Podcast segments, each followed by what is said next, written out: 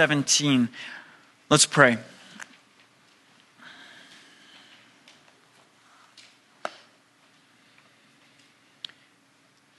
Father, I come before you asking that you would bless this time in your word. Father, would you encourage the believers here? Would you uh, rebuke and correct them? Would your spirit lead them to conviction if they have been living anything but like a child? Oh, Father, would you remind the believers in here of their first love?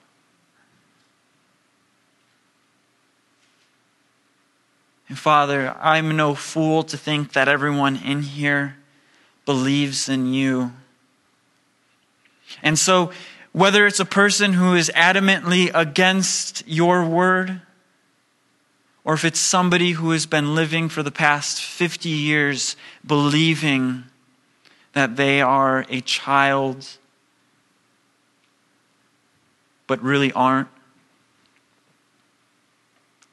Would you convict their souls and allow them to see their need for a Savior? Would you allow them to see how great of a weight their sin is, but how much more mercy you have? Would you allow us the fruit today that comes from this passage of this covenant? I pray this in your Son, Jesus' name. Amen. Is my microphone on? Yeah? Okay.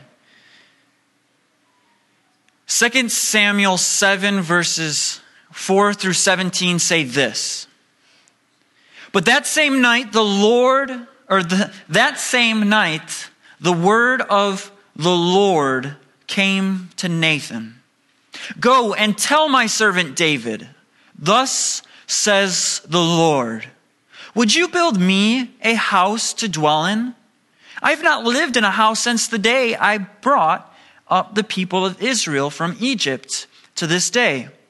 But I have been moving about in a tent for my dwelling, in all places where I have moved with all the people of Israel. Did I speak a word with any of the judges of Israel, whom I commanded to shepherd my people Israel, saying, Why haven't, why have you not built me a house of cedar. Now, therefore, thus you shall say to my servant David, Thus says the Lord of hosts, I took you from the pasture, from following the sheep, that you should be prince over my people Israel. And I have been with you wherever you went, and have cut off all your enemies before you. And I will make for you a great name, like the name of the greatest ones of the earth. And I will appoint a place for my people Israel, and will plant them, so that they may dwell in their own place and be disturbed no more. And violent men shall afflict them no more as formerly from the time that I appointed judges over my people Israel, and I will give you rest from all your enemies. Moreover, the Lord declares to you that the Lord will make you a house. When your days are fulfilled and you lie down with your fathers, I will raise up your offspring after you, who shall come from your body, and I will establish his kingdom. He shall build a house for my name, and I will establish the throne of his kingdom forever. I will be to him a father, and he shall be to me a son. When he commits iniquity, I will discipline him with the rod of men, with the stripes of the sons of men. But my steadfast love will not depart from him as I took it from Saul, whom I put away from before you. And your house and your kingdom shall be made sure forever before me. Your throne shall be established forever. In accordance with all these words and in accordance with all this vision Nathan spoke to David. We've been looking at the covenants this past month. And the reason for that is because the, the covenant concept is a central, it's the central unifying theme throughout Scripture that establishes and defines man's relationship or God's relationship to man.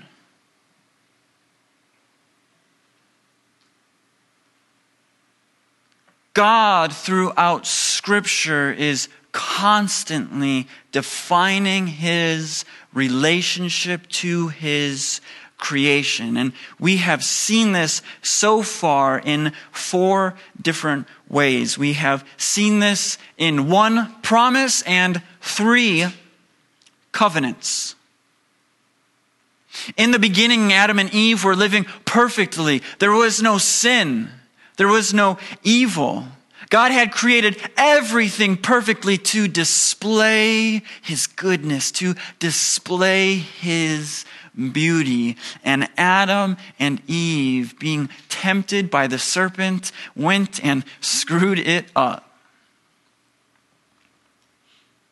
They took that fruit and they ate, believing that they could be like God. And instead, when they ate of that fruit, they tore man and God's relationship completely apart.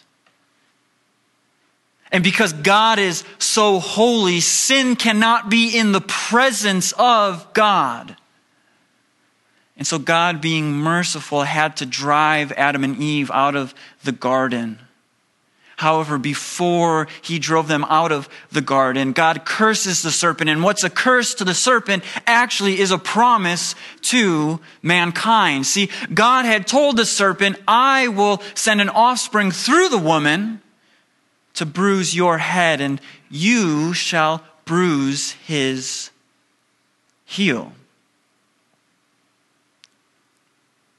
And so we get this sense of that God is going to send somebody to restore all things. And in this, we see God creating, we see man falling, and now we see God setting up a plan of redemption and restoration. And we get to the first covenant, the covenant that God sets up with Noah. No man was, was righteous in his sight besides Noah. Everyone on earth was completely wicked. And so God sent a flood to judge the world, wiping out mankind entirely. And so this thought may cross our mind. Well, Noah is blameless, and God just eradicated evil. So is Noah the one who was to bruise the head of this serpent? Well, we we see that Noah fails us as he sins against God. And so we ask the question did God fail here, or does he have something better in store for us? And I made the argument that God, and continues, I continue to make the argument that God has something better in store for us. See, the covenant that he sets up with Noah is a broad covenant to mankind. He says, no longer will I ever, will I ever judge the world by sending a flood like this again. And so we continue on in our quest of the covenants as we see the next covenant that God establishes with Abram or Abraham now. God tells Abraham, It is through you, Abram and Abraham, that this offspring will come. It is through you that your descendants would be so incredibly vast that if you were to look at the stars of the sky or you were to count the sand that's next to the seashore, you would not be able to count it. That is how big your offspring is going to be. And through you, Abram, you will be a blessing to the nations. And so we see God's faithfulness as he establishes this covenant, as he asks Abram to cut um, and sacrifice animals, laying them one half on one side, the other half on the other, and God walking through that, symbolizing Abram, if I do not keep this covenant with you, cut me in half like you've done to these animals. And so now, the next covenant with Moses and Israel, we see God narrowing in even further to a specific nation as he reminds them and tells them, Remember what I have done for you, bringing you out of Egypt and slavery to a place that I wanted you. And because of what I've done for you, now listen and obey my commands. And so, what we are seeing here is that if Genesis 3:15 that first promise is the fabric that gets laid over the separation that Adam and Eve had caused then the covenants are the thread that God is using to weave that back together by defining and establishing his relationship to man. And so, what we will see today is God making a covenant with David, oh, which ultimately will show us God's everlasting kingdom. And so, before I get into the thick of the passage, we must know a little bit of context about the passage. See, David was the king. And in verses 1 through 3, we read Now, when the king lived in his house and the Lord had given him rest from all his surrounding enemies, the king said to Nathan the prophet, See, now I dwell in a house of cedar, but the ark of God dwells in a tent. And Nathan said to the king, Go, go, do all that is in your heart, for the Lord is with you. King David had noticed something during this time of rest. See, up to this point, David, King David had went around with his army of men and, and God was with him defeating all of the other enemies in the area to the point where nobody wanted to mess with this guy. David would roll in with his posse and roll out victoriously. God was with him, and during this time of rest, David noticed a problem and an opportunity. See, David during this time of rest wasn't concerned about his glory. History tells us that when there's time of rest, if we can even look at the Egyptians, Pharaoh would build a monument to himself. However, David was concerned about another person's glory. He was not concerned about his own glory. He was concerned about God's glory. And so he tells the prophet Nathan, look, I'm dwelling in a better place than God. If we compare the place, my place, the, the place of cedar, my dwelling place, to this rickety old tent that God is in, this is apples and oranges. This isn't fair. And so David comes up with this plan to build a house for the Lord. And so Nathan, the prophet, gives David the advice of follow your heart, right? Go and do all that is in your heart. However, what we will see during the rest of our time is God gently rebuking Nathan here. Because Nathan gave David bad advice. I just want to hit on this briefly. Nathan told David, Follow your heart. However, what we're going to see is the word of the Lord coming to David. And so I just want to firmly say if, if your advice to people or if a person's advice to you is follow your heart, that is bad advice. Because as believers, what we rely on is what God did to Nathan, and that's speak to him. And God has spoken to us through his word. So that is free. But if we look now to verses 4 through 11, we're going to see God correct Nathan and have the prophet Nathan actually tell David what's really going to happen. See, at first glance, we can look at this passage and maybe think God is being rhetorical here. David, are you to build me a place of worship? Are you to build me a house? However, as we continue to read, we, we realize no, God is actually drawing out a pretty significant point here. Since the days of Egypt, God had never once asked any of the rulers of Israel or judges to build him a temple. And in fact, David is the first person that actually suggests building a house strictly for the Lord.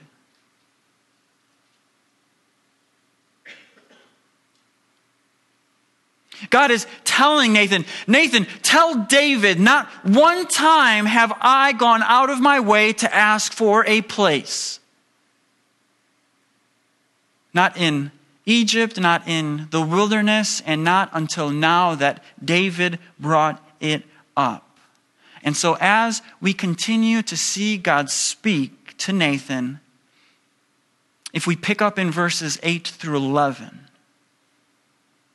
God switches the attention here. He switches the attention specifically now to David and how he has blessed him. So God starts in that first section, verses 4 through 7, telling Nathan to tell David, I've never asked for a place of worship before. And now switches it to Nathan, remind David how I've been with him. It was me who sent you to the field to get him when he was just a little shepherd boy. It was me who was with him and blessed him in every battle. Even when he was kicked out of Israel, his own nation, and he fought with people that I opposed, I was still with him, blessing him. However, I will not use David to build this temple.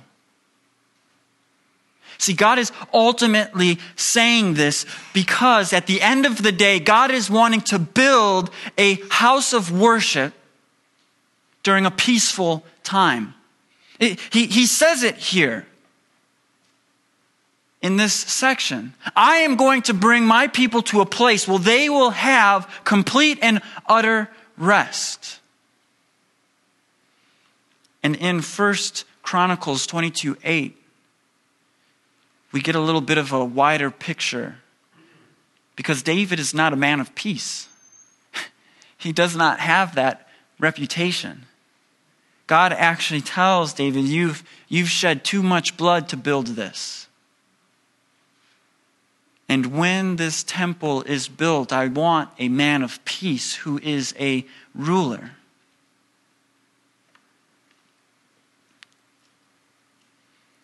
And so finally, in this section of verses 8 through 11, we see God switch it up. David had started out saying, I'm going to build God a house. And now we see God tell Nathan to tell David that I, I, Nathan, will build David a house. And so, what we're seeing going on in these first 11 verses is that David is coming up with a great idea.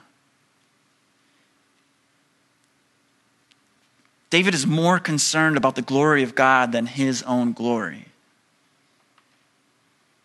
I feel like I need to ask this question right now. Are you concerned more about the glory of God than your glory? I think we should really pause and think about that. Are you more concerned about God's glory than your own glory?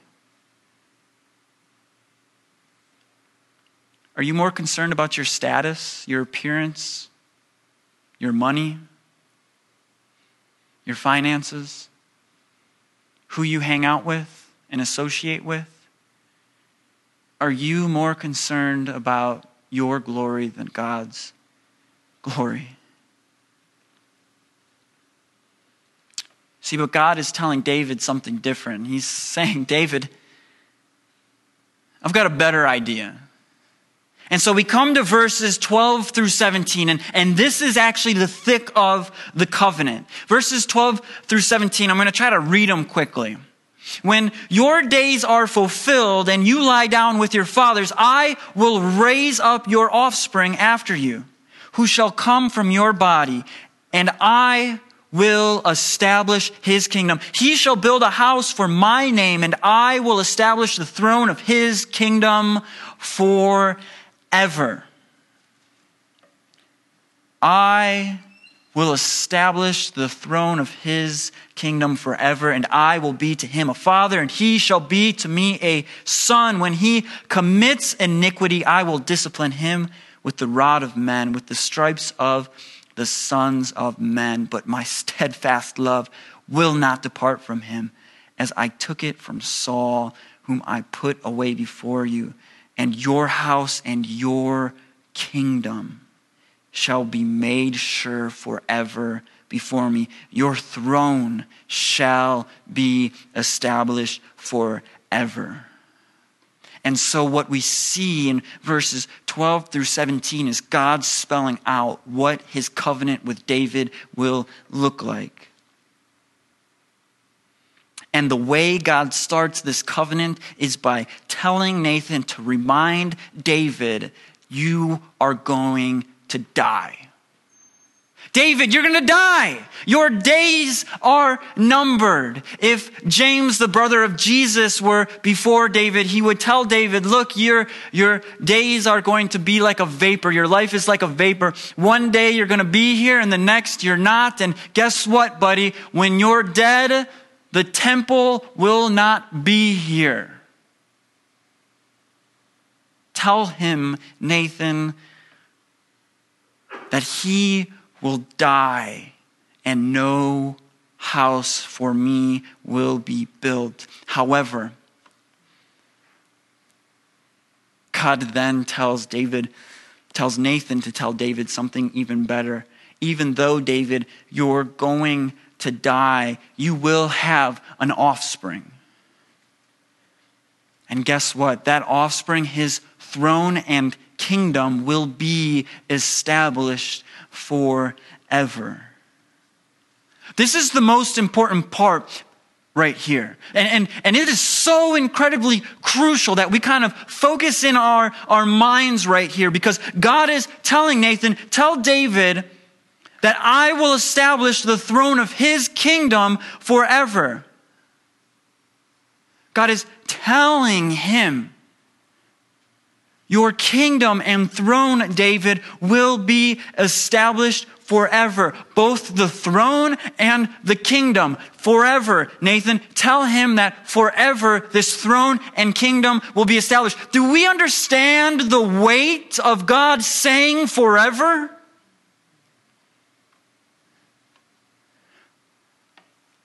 Or do we take our very limited perspective of being a teenager again and kind of just say, oh, best friends forever, which really means uh, as long as we're friends?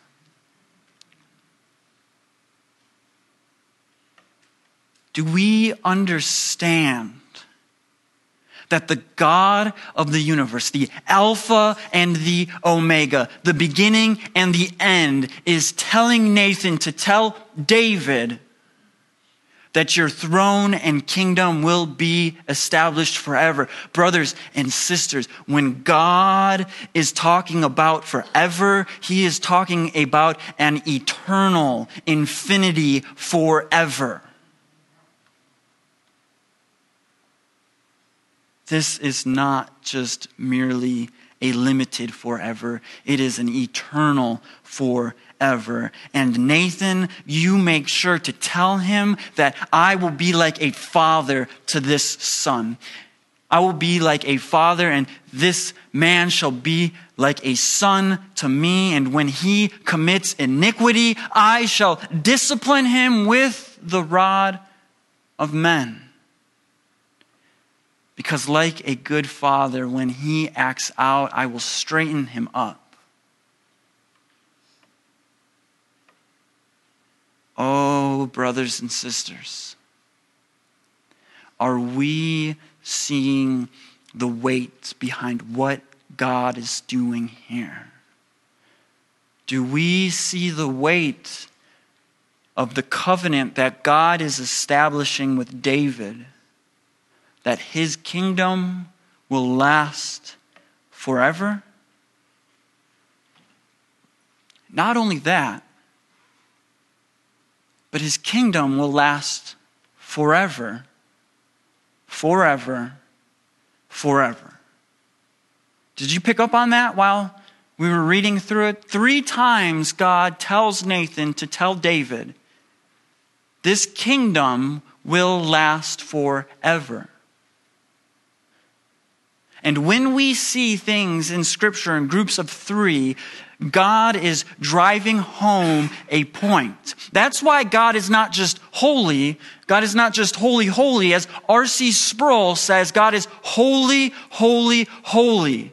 And when we see groups of three, what God is doing is trying to drive home a point. And so, Nathan, you tell David that this throne and kingdom will be established forever, forever, forever. Your kingdom, David, it will last forever, and my steadfast love will not depart from it. This might be hard for us to comprehend.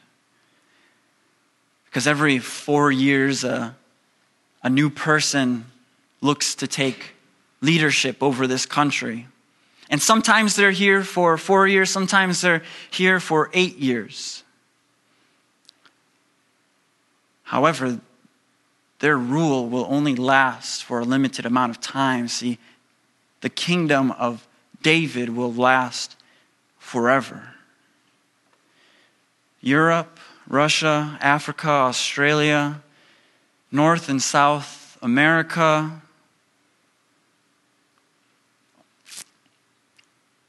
Antarctica, they will not have kingdoms that last forever. Oh, but the kingdom of David will last forever. And so you, you may be asking yourselves well, how is it that David's kingdom will be established forever? So you're, you're telling me, Max, that right now the kingdom of David is established and it's established forever? Yes, that is what I'm saying. And this is crucial for us to understand. See, although Solomon would be the next offspring of David, we are told in Matthew's family tree in Matthew 1 that there would be a greater offspring than Solomon. And that this offspring would be Jesus. And Jesus would be the final offspring of David.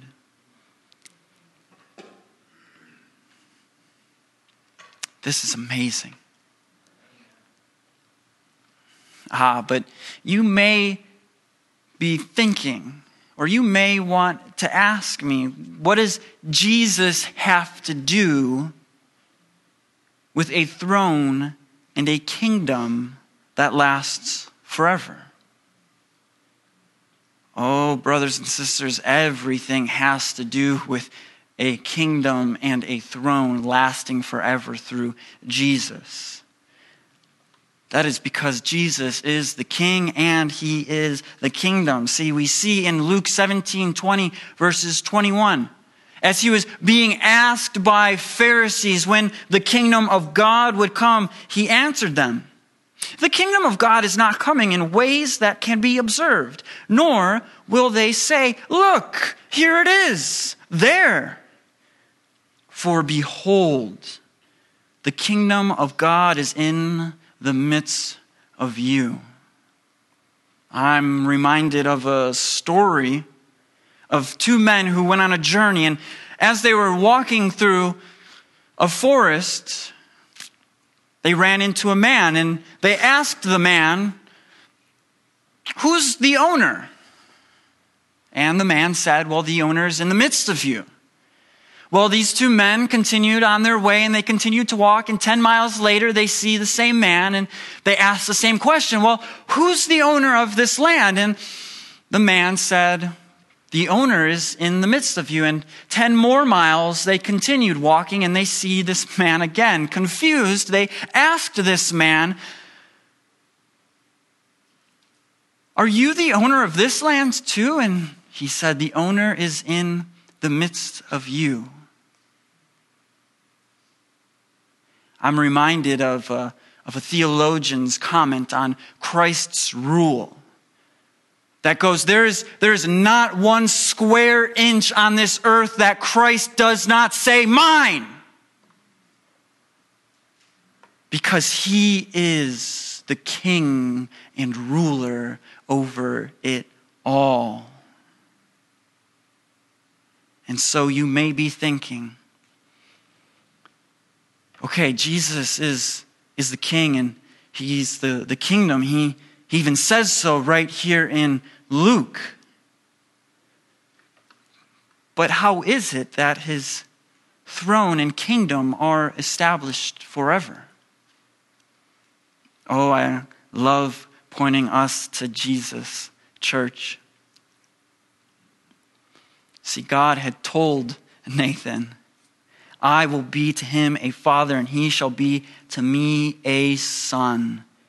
When he commits iniquity, I will discipline him with the rod of men, with the stripes of the Son of Man. See, the Father would send the Son. However, this Son would not commit any iniquity, but he would live a perfect and sinless life. And this sinless man who knew no sin would become sin. And although this son would not commit iniquity, he still would be disciplined. He would be disciplined with the rod of men, being beaten and whipped, being nailed to a cross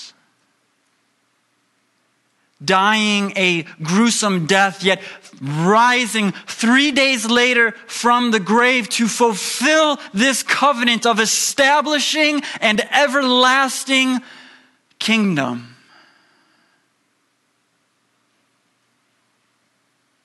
And this is a kingdom that we can be a part of. We are told that we can be a part of this kingdom if we confess our sins to God and we repent and have faith in Jesus. Do you believe this? Are you a part of this everlasting kingdom? We're told in Romans 8 that we can be co heirs.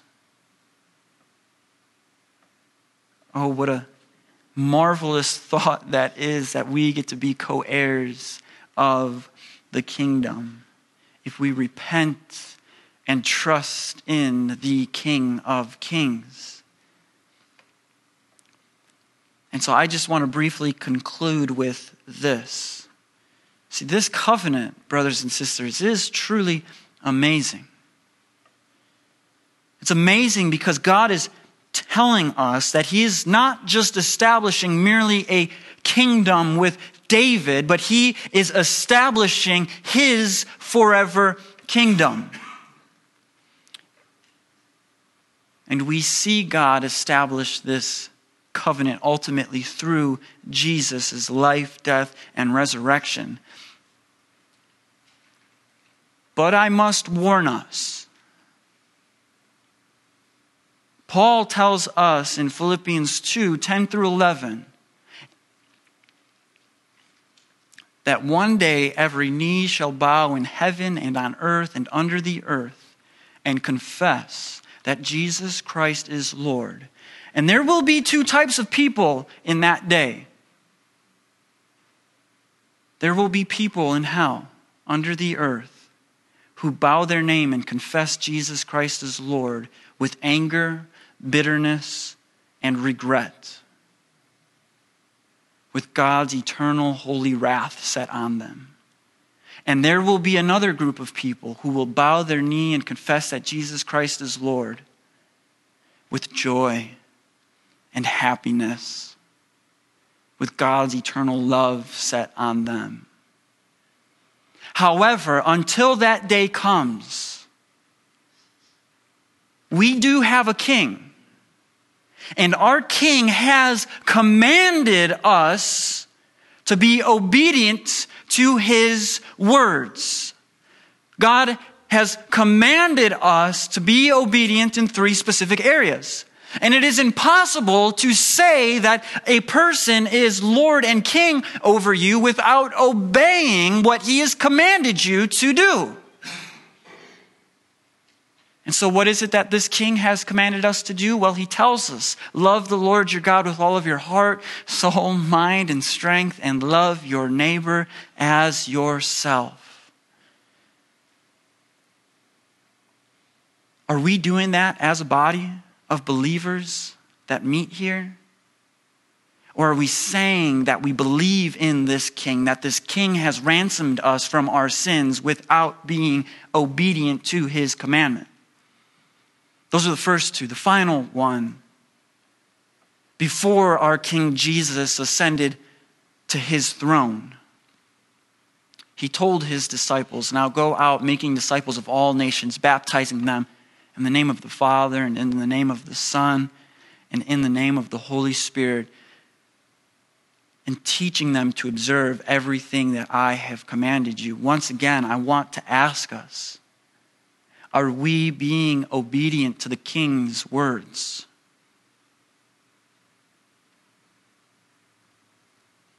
It is hard to say that Jesus is your king when you are not being obedient to his words. But, brothers and sisters, there's hope. Because maybe you're feeling a sense of conviction. John tells us in 1 John that if you have sinned and you confess your sin, that he is righteous to forgive you and to cleanse you from all uncleanness. Let us be a body of believers that just doesn't go through the motions, but that listens to the commandments of the King. Let's pray.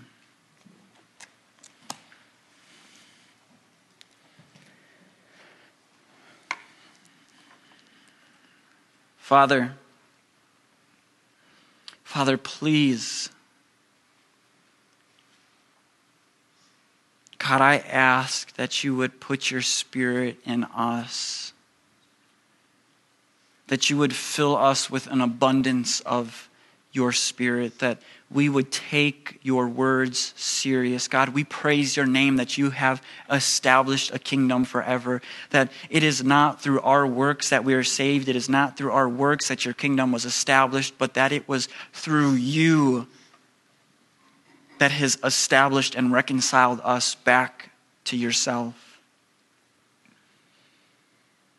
And so, God, please give us a spirit of conviction to be obedient. Let us joyfully submit to our great King. I pray this in Jesus' name. Amen.